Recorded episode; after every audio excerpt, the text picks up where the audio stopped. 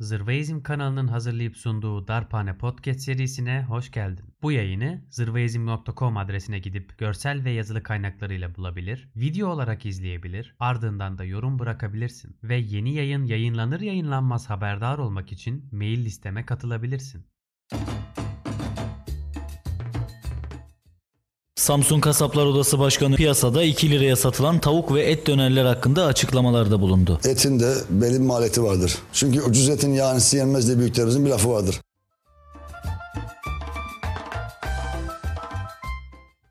Ne haber nasılsın? Bu bölümde seninle ucuz etin yahnisinden konuşacağım. Biz o yahniyi çok uzun süre yedik. Halk olarak, geçimini çalışarak sağlayan insanlar olarak gel birlikte bakalım. Hem üretirken hem de tüketirken bize o yahniyi nasıl yedirdiler? En başta belirtmek istediğim şey ucuz etin yahnisinin nasıl sofralarımıza geldiği. Öncelikle sen, ben, emekçiler olarak ister bir ürün istersen de hizmet üretiyor olalım. Ürettiğimiz şeyin kalitesinin ne olacağı konusunda, hangi standartlarda üretileceği konusunda ve girdi maliyet maliyetlerinin ne olacağı konusunda en ufak bir söz hakkına dahi sahip değiliz. Genelde bu maliyetler patronlar, işverenler yani kapitalistler tarafından hesaplanıyor. E haliyle kapitalist bir işletmede en büyük kaygı maliyetleri indirgemek ve karı maksimize etmek olduğu için günün sonunda ister yenecek gibi olsun ister yenmeyecek gibi olsun ucuz etin yahnisini soframızda buluyoruz. Yani ucuz etin yahnisi diye anılan bu dandik çıktığı isterse bir ürün isterse de hizmet olarak günün sonunda karşımızda buluyoruz buluyoruz. Peki madem o dandik ürünlerin veya hizmetlerin üretilmesi de söz hakkı sahibi değiliz. O halde bir de mevzuya tüketiciler açısından bakalım. Bu sana bana dandik ürün satan kapitalistler ürünleri dandik olduğu halde pahalı olduğunda ne diyorlar? Buna birkaç örnek verelim. Mesela şu cümleyi kesinlikle bir kapitalistin ağzından duymuşsundur. Ya ben ne yapayım? Bu malı üretirken kullandığım ham maddenin fiyatı arttı be abi. Biliyorsun dolarla alıyoruz. E haliyle bu da zam olarak yansıyor piyasaya. Sana sorum şu. Uzak bir zaman değil. 2020'nin Mart ayında neredeyse büyük üretim sanayinin bütün dallarında kullanılan bir ham madde olan petrol. Yaklaşık varil fiyatı 6 dolara kadar düştü ve birkaç ay öyle kaldı. Hatta varil fiyatı depolama maliyetinden daha ucuz olduğu için petrol alıcılarına petrol aldıkları zaman ücret dahi ödediler. Peki sorum şu. Son kullanıcı olarak, halk olarak biz neden fiyatlarda bir indirime ve alım gücümüzün arttığı gibi bir durumla karşılaşmadık? Demek ki bu söylem de kapitalistlerin kullandığı bir zırvadan ibaretmiş. Ham madde fiyatları düşüyor ama malın veya hizmetin fiyatı asla düşmüyor. Bütün fiyatlar her nedense yıllar boyunca ve sürekli artma eğiliminde. Ancak senin ve benim kazancım ya enflasyon denen canavarın pençesinde ya da bu zamlarla birlikte eriyor. O halde ne diyelim? Takke düştü, kel gözüktü. Yani kapitalizm öyle sana bana anlatıldığı gibi işlemiyor. Ortada farklı bir dümen var. Burada sermayenin ne istediğine, kapitalin ne istediğine beraber bakalım. Şu soruyu soralım. Sermaye ne ister? Mesela sermaye gerçek manada demokrasi ve özgürlükler mi ister yoksa istikrar mı ister? Bunun için tarih laboratuvarına gidip serbest piyasa ekonomisine geçmiş ülkelere bakmak lazım. Ortak olarak fark edeceğin şu olacak ki yönetim tarzı ne olursa olsun sermaye ancak ve ancak kendine zarar gelmeyeceğinden emin olduğu yerleri seçiyor. Böyle ülkelere gitmek istiyor. Başta bir diktatör varmış, padişah varmış,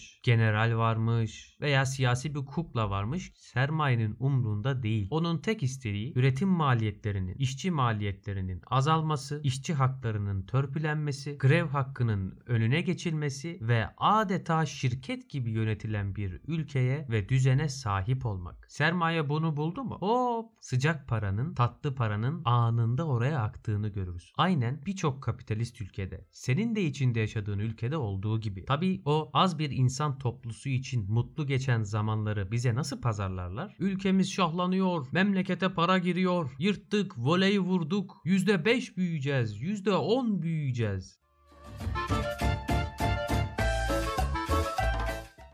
Fakat kimse sana kaynakların sınırlı olduğu bir düzende büyümenin sınırsız olamayacağı gerçeğini söylemez. Yani adeta bir kumarhane gibi işletilen bu düzen ancak birilerinin küçüldüğü yani kaybettiği sonrasında da birkaç istisnanın büyüdüğü bir düzen haline gelmiş durumda. Yani sen ben hiçbir zaman bütün ülkelerin aynı oranda, aynı zamanda ve istikrarlı bir şekilde büyüdüğünü göremeyeceğiz. Çünkü bir ülkenin üretim yaparken diğerinin pazar konumunu koruyor olması lazım. Aynen sermayenin emrettiği gibi. Aynen Mum Işığında Yaşıyorum isimli bölümde anlattığım gibi. Birilerinin müşteri, birilerinin de satıcı konumunda olması gerekiyor bu düzende. Peki bu düzende müşteri olarak görülen sen ve ben birer yurttaş olmaktansa, üretime dahil olmaktansa, üretim seferberliği ilan etmektense sürekli tüketime alıştırılmış ve kendi almadığı kararlardan ötürü pahalılıkla, enflasyon denen canavarla, varlığı kendisinden alınan halklar bu duruma nasıl geldi? Bunun başlıca birkaç sebebi var. Biz ne biliyoruz? Ortada bir kaynak kıtlığı yok. Tam aksine kaynakların adil olmayan dağılımı var. İkincil olarak da ihtiyaçlarımıza göre değil, taleplere göre ürettiğimizi biliyoruz ve mümkünse en çok parayı verenin, en çok fiyat çekenin taleplerine göre. Fakat burada başka bir faktör daha var. Bu enflasyon kadar önemli bir gerçeklik. Bunun adı stokçuluk. Yani bazen ihtiyaç olunan, bazen de ihtiyaç fazlası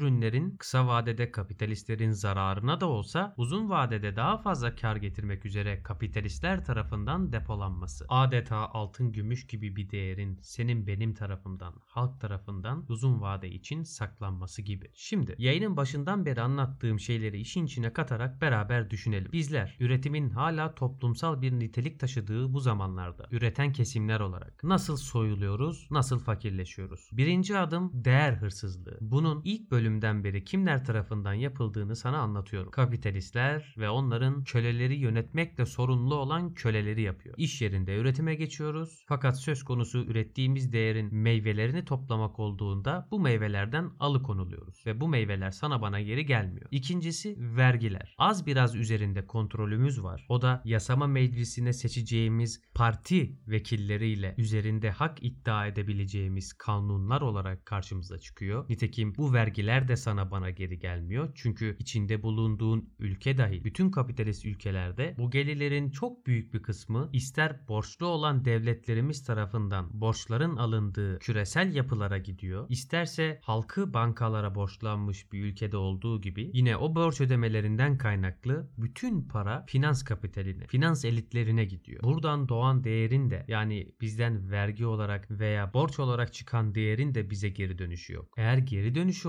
olsaydı sen ben bugün altyapı kaynaklı tüketimler yaparken elektrik, su, ısıtma kullanırken bunun doğrudan yansımasını görürdük. Alım gücümüzün arttığını fark ederdik fakat böyle bir şey söz konusu değil. Geldik üçüncü maddeye. Enflasyon. Bunun da üzerinde bir kontrolün yok. İsterse Merkez Bankası'nda tırnak içinde söz geçirebilen bir iktidara sahip ol. İstersen de Merkez Bankanı küresel elitlerin kontrolüne kaptırmış ol. Sonuçta büyük para babalarının aldığı faiz ve para basma kararları birre bir olacak şekilde senin de içinde bulunduğun ülke dahil bütün ülkelerde uygulanıyor. Buna 2008 krizini örnek vermek çok ama çok yerinde olur. O krizde ne oldu? Amerikan Merkez Bankası para basmaya başladı. Beraberinde Avrupa Merkez Bankası onu takip etti ve diğer bütün ülkelerin bankaları kendi halklarını borçlandırmak pahasına devasa ölçekte paralar bastılar. Unutma para bir senettir. Yani örneğin sen 50 paraya sahipsen bu aynı zamanda etrafındaki insanların sana 50 paralık borç senedine sahip olduğun için 50 birim mal veya hizmet borçlusu olduğu anlamına gelir. Fakat bakıyoruz ki basılan devasa ölçekte paralar önce bankalara yine o bankalardan da kredi puanı yüksek kapitalist toplumun ideal bireyleri olarak görülen müteşebbis ve de tırnak içinde girişimci insanlara gidiyor. Zenginlere gidiyor. Sana bana kimsenin sıfır faizle, düşük faiz oranlarıyla borç falan verdiği yok. Kriz yokken bütün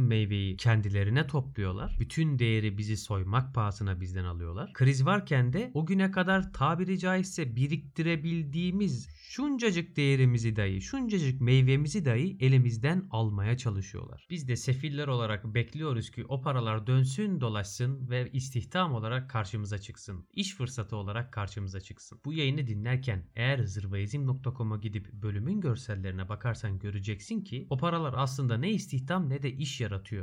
Tam aksine zenginler tarafından varlık alımlarına ve borsalara gidiyor.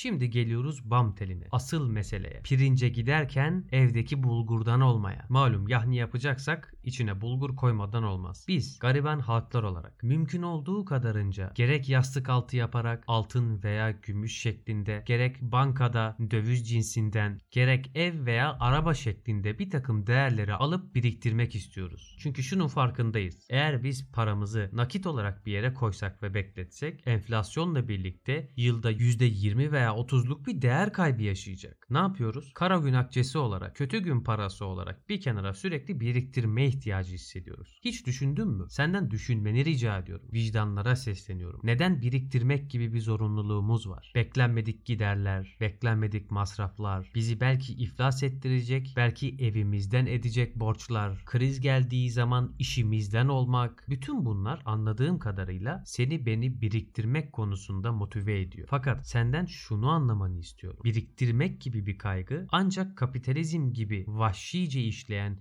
ve insanın kendini güvende hissetmediği, belki her gün stresle yaşadığı, acaba işimi kaybedecek miyim? Acaba elimdeki varlığımdan olacak mıyım? Acaba paramın cinsi değer kaybedecek mi gibi problemlerle yaşadığı bir düzende mümkün. Bu kapitalizmin ve piyasa düzeninin sonucu. Halbuki en başta iş yerinde ürettiğimiz değerden alıkonulmamak varken, faizden ve enflasyondan kurtulma imkanı varken, kriz nedir bilmeden yaşamak varken, acaba işimi kaybeder miyim endişesiyle yaşamamak varken uzun yıllardır soğan gibi soyuluyoruz. Üstelik başka bir dünya ve hep birlikte kurtuluş mümkünken.